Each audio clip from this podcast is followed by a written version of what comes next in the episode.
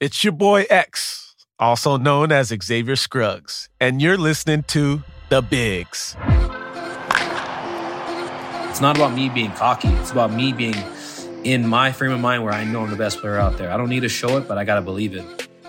That's my guy, Kolten Wong, second baseman for the Milwaukee Brewers, talking about the confidence it takes for a kid from Hawaii to compete against the best ball players in the world every single day. Wong in the air,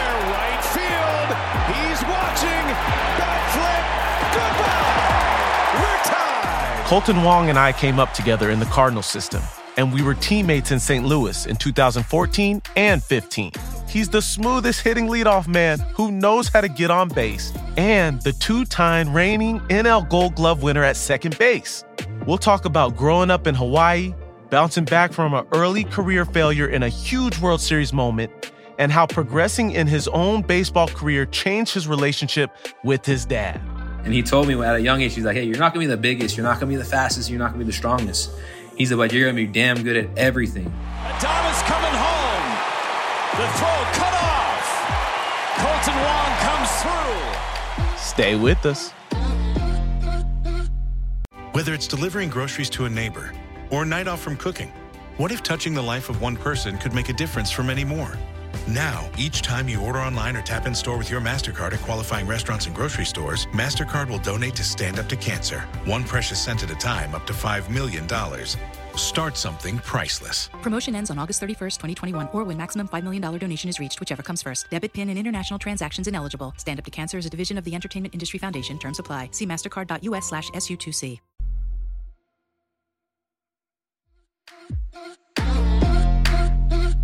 Hey, what's going on, Kolten? How you doing today, man? What's up, X? How you doing, brother? I'm good, man. It's good to have you. Kolten is from Hilo, Hawaii. Not too many big leaguers come from the Aloha State, but his family lives and breathes the game. His brother Kean Wong is an outfielder for the Angels. His sister played softball for the University of Hawaii, and Kolten's dad, Kaha, played in Cleveland's farm system and now runs baseball training programs for kids in Hawaii. He's the one that took Kolten to watch his first pro game. Growing up, baseball was life for me. Um, but I remember specifically, I was probably 11, 12 years old. I won my first ever professional game, and it was against the, it was the Angels against the Dodgers. I'm pretty sure. And uh, first time I ever stepping into the stadium, I was I turned to my dad, and my dad even knows the story too. But I turned to him I was like, "Dad, I want to be playing out there one day." Mm. And uh, he he told me he was like, you know, with how you looked at me and how you told me that, I knew you were serious. So I wanted to make sure that we were going to start training from then on. We are going to put the work in from then on, and we are going to see if we could make it happen. And crazy to think, man, looking back at it now. You've told this story a, a lot about your pops basically um, you know, putting everything that he had into molding you basically into an MLB player. And he's been instrumental from the beginning. Can you describe some of those things that he's really helped separate you at such a young age from a lot of other players? Yeah, you know, obviously my dad had some minor league experience. You know, he had some pro experience, so you know, I already had the advantage going into that. But you know, man, just a guy who who loved the game and wanted to show that love to his kids and you know, he was he was hard on us, man. He pushed us, you know, because he he knew how serious we were about the game, and he wanted us to take, you know, full advantage of it. So he was always hard on us, always pushing us. I'm pretty sure you heard the stories, man, about going in, in into the forest and hitting trees and stuff, man. All those stories are true, you know. Like that was my pops, man. It was old school. Do whatever you can to, to put yourself in a situation to get better, stronger, and you know, that's just what we did, man. That was the grind back then. You know, we'd go chop some trees down, hit some tires, pull some tires, you know, the old school training. And, uh, you know, just maybe into the man I am today. I'll tell you straight up, there there's no way somebody's dragging me into a forest, especially being from San Diego, California. I ain't going to no forest. If there's some maybe some bears or something coming out of there, I'm scared of that. And obviously, you know, Hawaii is is where it all started. But when most people think of Hawaii, even me, I'm thinking beaches, you know, vacation, outdoor adventures, like you said, and not necessarily baseball. But how would you kind of best describe the culture, the baseball culture in Hawaii? I mean, it's changed dramatically, bro. I mean, like you mm. said, you know, baseball really wasn't that big of a thing back in the day. You know, I mean, you didn't have guys to really look up to. You know, you had, you know, Shane Victorino. Grand slam home run for Victorino. You know, you had Kurt Suzuki. Here's one hammered into left. Off the bat of Suzuki and gone. You know, honestly, that was about it. You had a handful of other guys, but you know, no one really stuck like those those guys did. So for us growing up, we didn't really have that guy to kind of look up to. But once you know Shane broke through, like I said, and Kurt, you know, it gave us that confidence. Like, man, you know, if we can, we can make it, we can do this, and you know, so the culture's changed dramatically ever since I got up here. And you got Isiah Kiner-Falefa, you got my younger brother Kean Wong. You know, like mm-hmm. the the wave has started. But now everybody is starting to play it, man. I go home and kids are everywhere playing it, no matter if they're at practice or finding some park to go play at, man. It's just, it's, it's amazing to see what you can do by working hard and how much you can change the culture of a place. Do you feel like when you go back home, there's like a sense of you being able to dive back into the community and kids being able to like feel like, okay, since Kolten made it, like maybe there's opportunity for me if I keep working hard and, and maybe one day I can reach a dream like that? Absolutely. I mean, I try to, you know, be as involved as I can. My dad is still, you know, the man when it comes to, you know, Big Island baseball. He still runs, runs the clinics, man, runs the showcases. You know, he has 20, 30 scouts coming down, recruiters from colleges. So he's been opening up doors for these kids, man. And just, you know, for these kids to know my dad so well and, and know that, you know, I'm a byproduct of all the work that he put in, you know, I think shows these kids, man, if I just work hard and I just keep checking out Coach Call, I might, I might have a chance of making it, you know? right, right. Kind of talking more on your pops, he kept it real. He told you straight up, if you can be a professional baseball player, but it's going to be hard. And he set up an intense training schedule for you, like you mentioned. How old were you when you said, you know what, like, dad, uh, I'm committed? I felt like being on the island, I didn't have the advantages of, you know, being seen by scouts. He knew and he told me at a young age, he's like, Hey, you're not gonna be the biggest. You're not gonna be the fastest. You're not gonna be the strongest. He's like, you're gonna be damn good at everything. He's like, I'm gonna make sure that I work with you on every single part of this game. I want you to be the best athlete you can be so that when it comes down to it, you can do it all. And, you know, that's been the mentality ever since I was a little kid and even to now. Our training is still pretty much the same, man. I mean, you know, except going to the forest and cutting down trees, we kind of grew up from that, but we still we still stick with the old school mentality, man, for sure. What is the relationship like with your dad now today after being so committed to it early on uh, and being able to get to where you are now? It's honestly better than ever. Obviously, we had our ups and downs. I mean, you know, I think that's a big transition that dads have a hard time, you know, accepting sometimes is when your son is ahead of you now. You know, I mean, my, right. my dad taught me everything my whole life. I would go to him for hitting tips. I'd go to him everything. And then once I got to the big leagues and I started figuring it out on my own, starting to do these things, the transition of, you know, him telling me stuff and what I knew was, it, it didn't match up at that point already. So, you right, know, right. we would butt heads, man, about it. We got in a big fight about it. And, you know, that's just all love though. you know, it's like, I, I knew yeah. where my dad was coming from and I knew it was from a good spot. I just knew that, dude, I'm, I'm, I'm ready at that level. You know, I'm like, I'm taking that next step, man. And it's just like, I need to keep pushing. Like, let me let me bring you with me now. You know, you showed me my whole life. Yeah. Let me show you. I think for me and, and my dad, it was kind of that age, maybe like 10 years old, right at right right during Little League when mm-hmm. I was like, Dad, that, that's enough. All right. You you've you've you've already said enough. Now I, I, know you didn't get past the first year in Little League, so we're good now. I, I'll take it from here.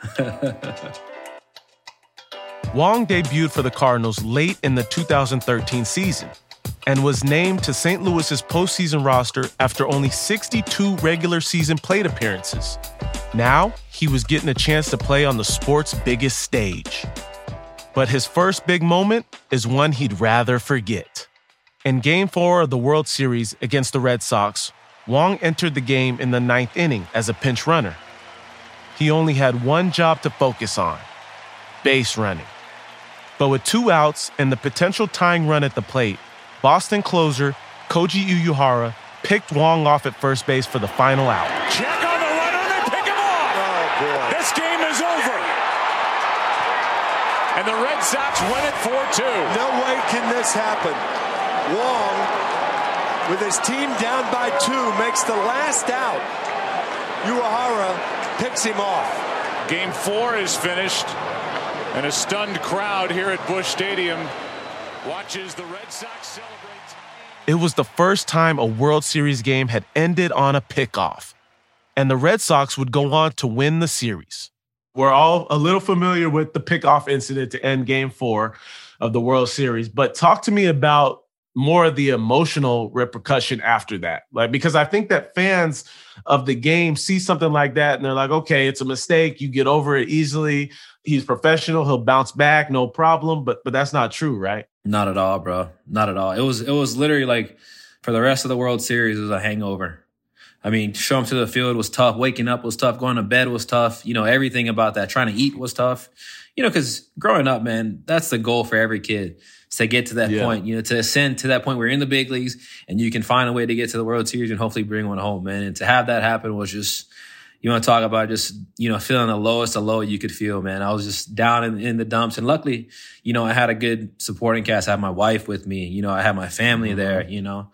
So there was a lot of things to kind of help me through it. But dude, that was tough. I mean, like any any kid at that point, how he's gonna take it. You know, you never see the bright side of things. You always just see, you know, what you're in right now.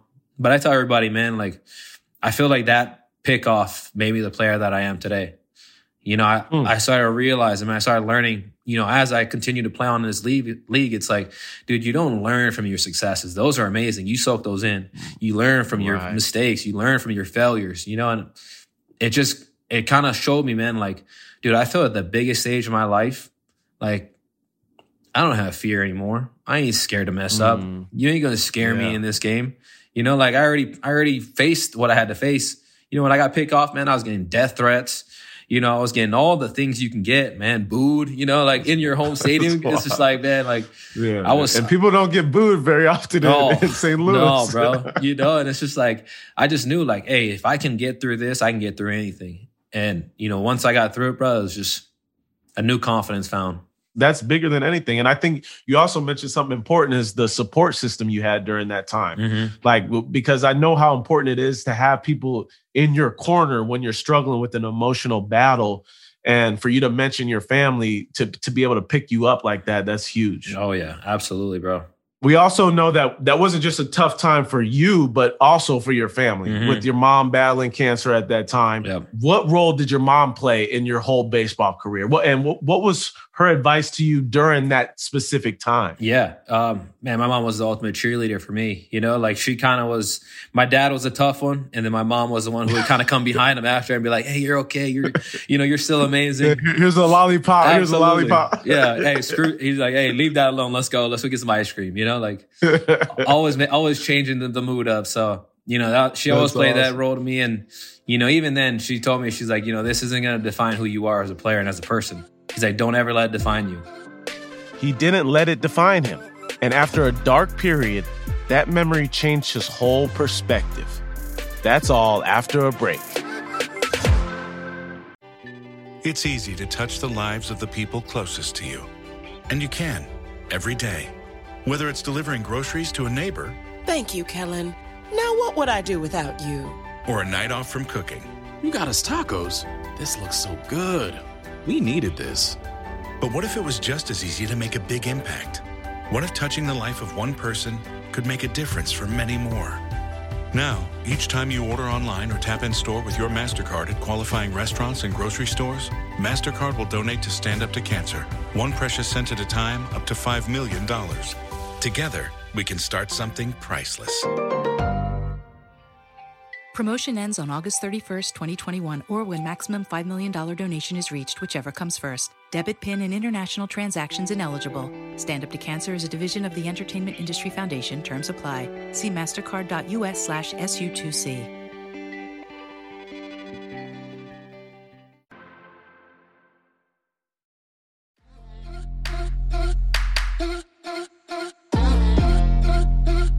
Welcome back.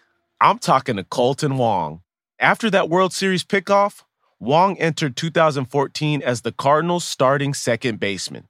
We'll pick it up in early June of that year. Let me see if I can take you back to a moment. The, the first career home run, mm-hmm. uh, I believe a grand slam off of James Shields. What did that moment feel like for you? Dude, uh, I mean, incredible. And Wong hits a high fly ball out to deep right. Aoki back. Grand slam! Kolten Wong is first, and he does it with an exclamation point. I think I was like over 120 or 30 bats into my big league, you know, career. So it just seemed like it wasn't gonna happen. you know, I was like, you, oh. were, you were so you were waiting for it. Yeah, you know, I was like, dude, at some point this has to happen. You know, man, I just remember the whole sequence, like you know, getting that change up right there and, and, putting the swing on it, and I barreled it. I'm like, dude, I don't know if that's mm. going. I was like, I don't. I was like, you know how Busch is. I'm like, oh, I mean, I hit that good, but I don't know if I hit that that good. And to see it clear, right. man, it was like, dude, I think you know the uh, video of me explains it all when I, you know, running yeah. around the bases, man, just smiling ear to ear, you know, just, it took me probably five, ten seconds to get around the bases. I was flying. and I get into the dugout, man. And I remember this one point where literally I took out my, my helmet and I tossed in there. I'm like, you know, just like, dude, I can't, I, I'm so glad that's finally done, man. Like it was the worst. You're just like, God, man, like, you know, like, that's so funny. You, I've hit home runs my whole career, every single part of my game. You know, no matter where I was, double A, triple A, then you get to the big leagues and you're already 120, 30 bats in. You're like, like this sucks up here. Like I'm having fun, but know, this is just I brutal. felt the same. I, I, felt the same way because I I hit a lot of home runs in the minor leagues, mm-hmm. and then when I got to the big leagues, it almost took me like a hundred before I hit my first one. Scruggs to left. It's deep and gone. His first major league homer. Xavier Scruggs, a two-run shot. And I was like, man, what, what what is going on right now? But I definitely know that feeling because you want to knock, you want to get it out of the way. It's almost like that first hit. It's like yeah. once you hit one of them, you can keep hitting some more. So exactly. I think that that's a great point. Now we got to hit on the walk-off homer to win game two of the NLCS. Mm-hmm. You had mentioned that this was one of your most special moments in, St. Louis. Yep. Tell me a little bit about that moment and what you remember. Yeah, man, I just remember 2013, you know, like coming into that that mm-hmm. season, man, it was you know, I was coming in on eggshells a little bit, you know, just because I was still trying to get over it, you know, still trying to shake it off. It's one of those things where as a young kid, you just don't know how to shake it off. You know, it's still bothering you, it's still bothering me. So you know, that was a tough season for me too, 2014. It's like I came in, you know, ended up winning the starting job at second base, 70 ABs in, I got sent down, you know, so it was just kind of like back to square one again. You know, here we go. I'm trying to like figure out my game down there, working every single day, you know, coming in early, hitting, hitting after games, you know, trying to figure out what's going to make me, you know, click and then getting your opportunity to go up there. And I had some success again. And, right at the end of the season, I started clicking a little bit. You could, I could feel myself starting to, you know, get to that point. I was like, okay, you know, things are starting to go. My bats, you know, my swing's feeling right. Like this might be good. And, uh, man, that home run, when I hit it, dude, it, I lost it. Hits it into right, into the corner. Game over. Wins it in the ninth. As a kid growing up, man, you dream of those situations, you know, like getting into that point. Right. Bottom of the ninth, you know, you're up you got a chance to win right here. And I remember he threw me that changeup, bro, and it came in looking this big. And I was like, do not overswing, that. bro. Do not overswing. and I hit it. I was like, I got that thing, bro. And I started sprinting on the bases. You know, the courtesy sprint. Like I'm still a rookie. I'm not trying to show them off. You know, like I didn't want to lean back on one. That was my aha moment. Like, dude, I, I can I can play at this level. Like I know I'm good enough to play at this level. I just did something that not many guys ever did. You know, I got this. So I started believing in that, man. And I started really like mental toughness books, man. Just, you know, talking with people, figuring out how to just believe in myself more and more, you know, and even talking to some of the, the greatest guys I play with, like Yadier Molina. You know, like he would tell me like, Pablo, I believe I'm the best out there. You know, and like when you have somebody telling you that, it's like, man, I gotta start thinking that way. It's not about me being cocky. It's about me being in my frame of mind where I know I'm the best player out there. I don't need to show it, but I gotta believe it. You touch a little bit on the mental health aspect of things because we have a lot of guys, a lot of athletes, uh, you know, in general that that go through stuff like that. And is that one of the pieces of advice that you would give them today if if you saw somebody kind of going through that or heard them going through that? Is like it just how do you just start believing in yourself? You know, so I, I would start realizing that I was thinking bad about myself. You know, I was I was doubting myself, man. I was I was I would talk bad to myself, and I was like, man I can't do this. Like, if I'm going to be at this level, I got to be my biggest believer. I got to be my biggest fan and I got to be my biggest supporter. Are there still some of those like mental health aspects of your game that you still try to incorporate to to make sure you stay on on focus with that? Yeah, I think it's it's the biggest thing is the self talk for me. You know, anytime anytime I, I, I mess up or anything, if I say anything bad about myself, I check myself right away. you know, that, that self talk you got, if you start thinking bad thoughts, I'm like, nah, bro. Like, that's one time. You got this. Like, you know, it's always about trying to bring yourself up. And that's what I learned, man. That's been the biggest thing I've ever learned in my career is like, you got to be your biggest fan. Wong said that his defense wasn't his strong suit early in his pro career, but he's worked tirelessly to improve and was honored with back to back gold gloves as the National League's best second baseman in 2019 and 2020.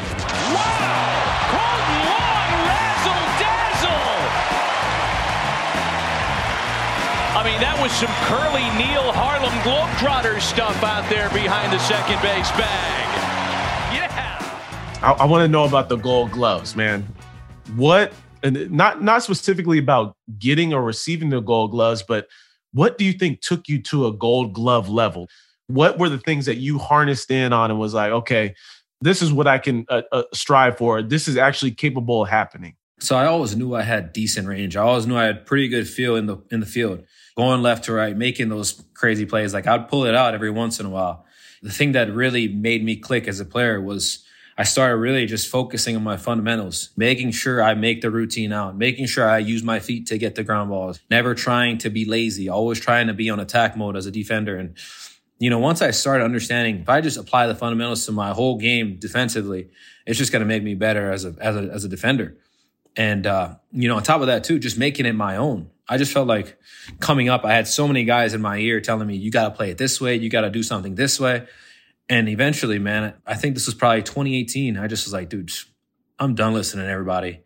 I don't feel good. I feel like I'm stuck. I feel stiff. Like I do things differently on, on, the field. That's just who I am. That's what makes me click. And that's what makes me the best defender that I can be.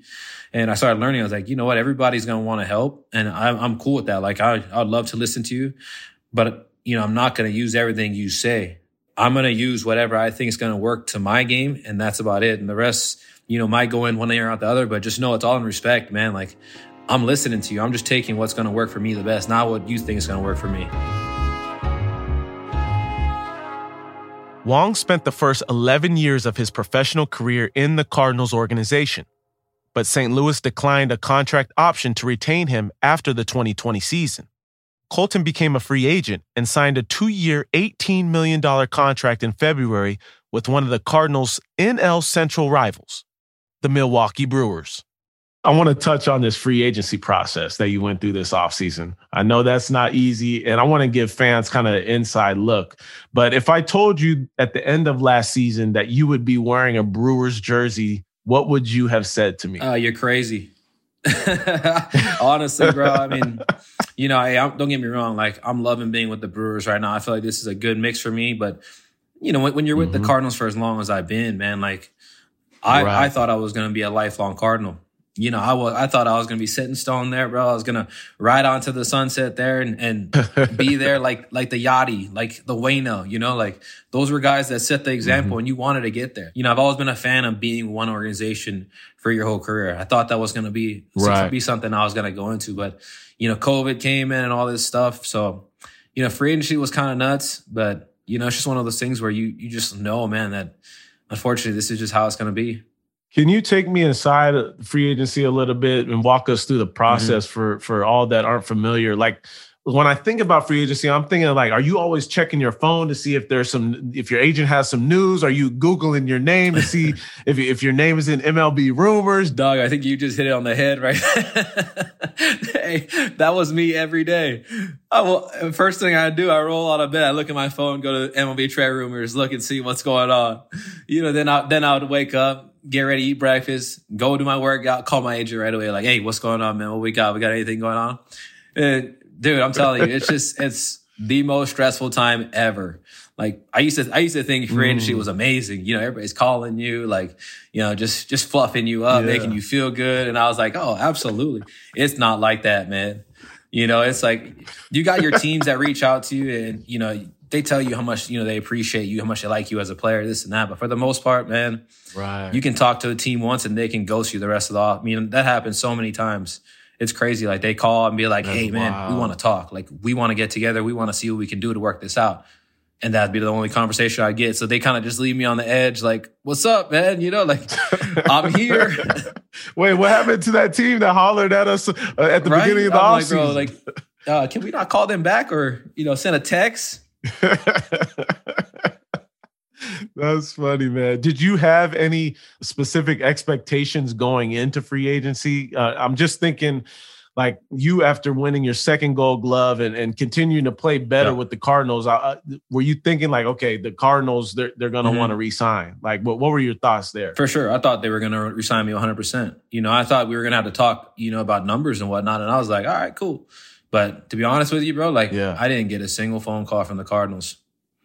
Not one, mm. you know. So it was just you. You realize the business side of baseball real quick. I guess is that a disappointing factor, or is it more like the opportunity of other teams outweighs that? Like, how do you, I guess, how do you balance those emotions right there? Yeah. You know, that was the thing I learned a lot about myself too, and how much, you know, you got to bet on yourself in this game. You know, you got to believe in yourself and understand that at the end of the day, man, these guys are paying you for your services and that is it. You know, there is no personal attachment. There is no personal, you know, care about you as a person. Like they're here to use you as a baseball player and that is it. You know, they can get rid of you like that. And man, it gave me a whole new perspective on how to play, you know, like understanding like, dude, I can't get mad at myself if I have a bad AB. I can't get mad at myself if I make an error because I'm putting myself in a bad situation for my next contract or for my next deal. You know, like I just got to understand, man, I got to be my biggest fan and, and stop being a critic of myself. You know, like stop hating on myself because at the end of the day, I'm my only fan.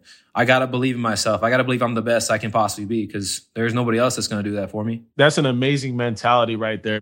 When Milwaukee approaches you or your agent, does it straight go from okay, agent says, "Hey, Kolten, Milwaukee's interested. They want to they want to sit down and talk." Like how does it how does it go from going from the agent to we want to learn more about you? What what are the steps kind of in between that? So it's just they call and, and, check in on you mostly. Most teams just call and check in, see how you're doing. You know, ask ask how things are going, and most guys, GM stuff, they're gonna try and feel out. You know, like hey, what, you know, I'm guessing he's trying to get this much for this deal, or you know, this much for this, and then so it's it's basically the agent's job to kind of just play chess. You know, there's a lot of back and forth, but you start to find out, you know, the teams that are really serious, the more they call. Um, you know, everybody's down to call and check in and and see how you're doing, but until like they continue to call you know, that's when we started to realize, okay, the Brewers are, they're in, you know, they're, they're excited about this. And they were the ones from the very beginning reached out to us, you know, and stayed in contact with us throughout the middle of the off season. And then when it started getting late, they, you know, reached out and were like, Hey, if he wants this, like, let's get a deal done. And I was like, dude, that's all I've been waiting for. So let's get it. Now it's time for the X Factors, our rapid fire questions. I had to test Kolten's memory off the top. Let's go number one. While playing for the Double A Springfield, Missouri Cardinals, you should remember there's one popular sandwich spot in Springfield on East Walnut Street. A lot of guys would go to before headed to the stadium. Do you remember the name of the sandwich spot? I'm gonna say Potbellies. Ah, Pickleman's. Pickle, Pickleman's. You're right, man. They got that in St. Louis. Oh, That's I had to I had to get you with one of them. Um, better barbecue, Memphis or St. Louis? Oof. I mean, man, people might get mad at me, but I'm gonna have to go with Memphis on this one. Memphis, Memphis is barbecue rendezvous, man. I mean, I ate so much rendezvous. That's Ooh. probably why. I always go Memphis. Oh. I, Memphis is Memphis number mm. one for me because I think Memphis is like they got the everything's so sloppy yep. too. Like I love like the sloppy style. Absolutely. I don't know why. If there's one thing I need to do when I visit Hawaii, what is it? Mm. I would say you gotta go and visit any kind of old uh, like artifact or any kind of old building in Hawaii, man.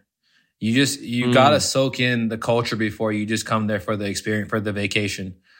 I feel like I right, feel like people right. don't ever get really into like the culture of Hawaii and, and, how we became, you know, part of the United States. And I feel like they'll learn a lot, man. And it, it kind of gives you more respect of the area and, you know, the people of that area for sure. Right, right. That sounds that sounds good. Okay, so if I do that, uh, me and Jess take the boys.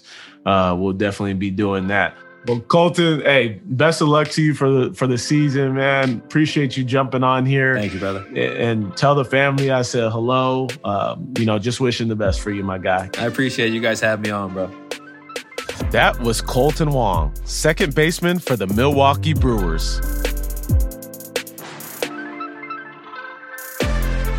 If you enjoyed this episode, please rate and leave us a review. It helps new listeners find the show. You can discover more MLB shows at MLB.com slash podcasts. Follow at MLB on all your favorite social media platforms, especially YouTube and TikTok. And follow me. I'm at Xavier underscore Scruggs on all the platforms. Our audio team is from Neon Hum Media and includes producers Haley Fager and Rob Dozer, production manager Sammy Allison, and executive producers Jonathan Hirsch and Shara Morris. Editorial support from Nick White. Mixing and engineering by Scott Somerville. On the MLB team, production support from extraordinary athletes. Ian Kay is MLB's executive producer for podcasts. Special thanks to Barbara McHugh, Greg Clayman, Alicia Mullen, and Lance Gittler. Music by Asha Ivanovich. Thanks for listening. We'll see you next week.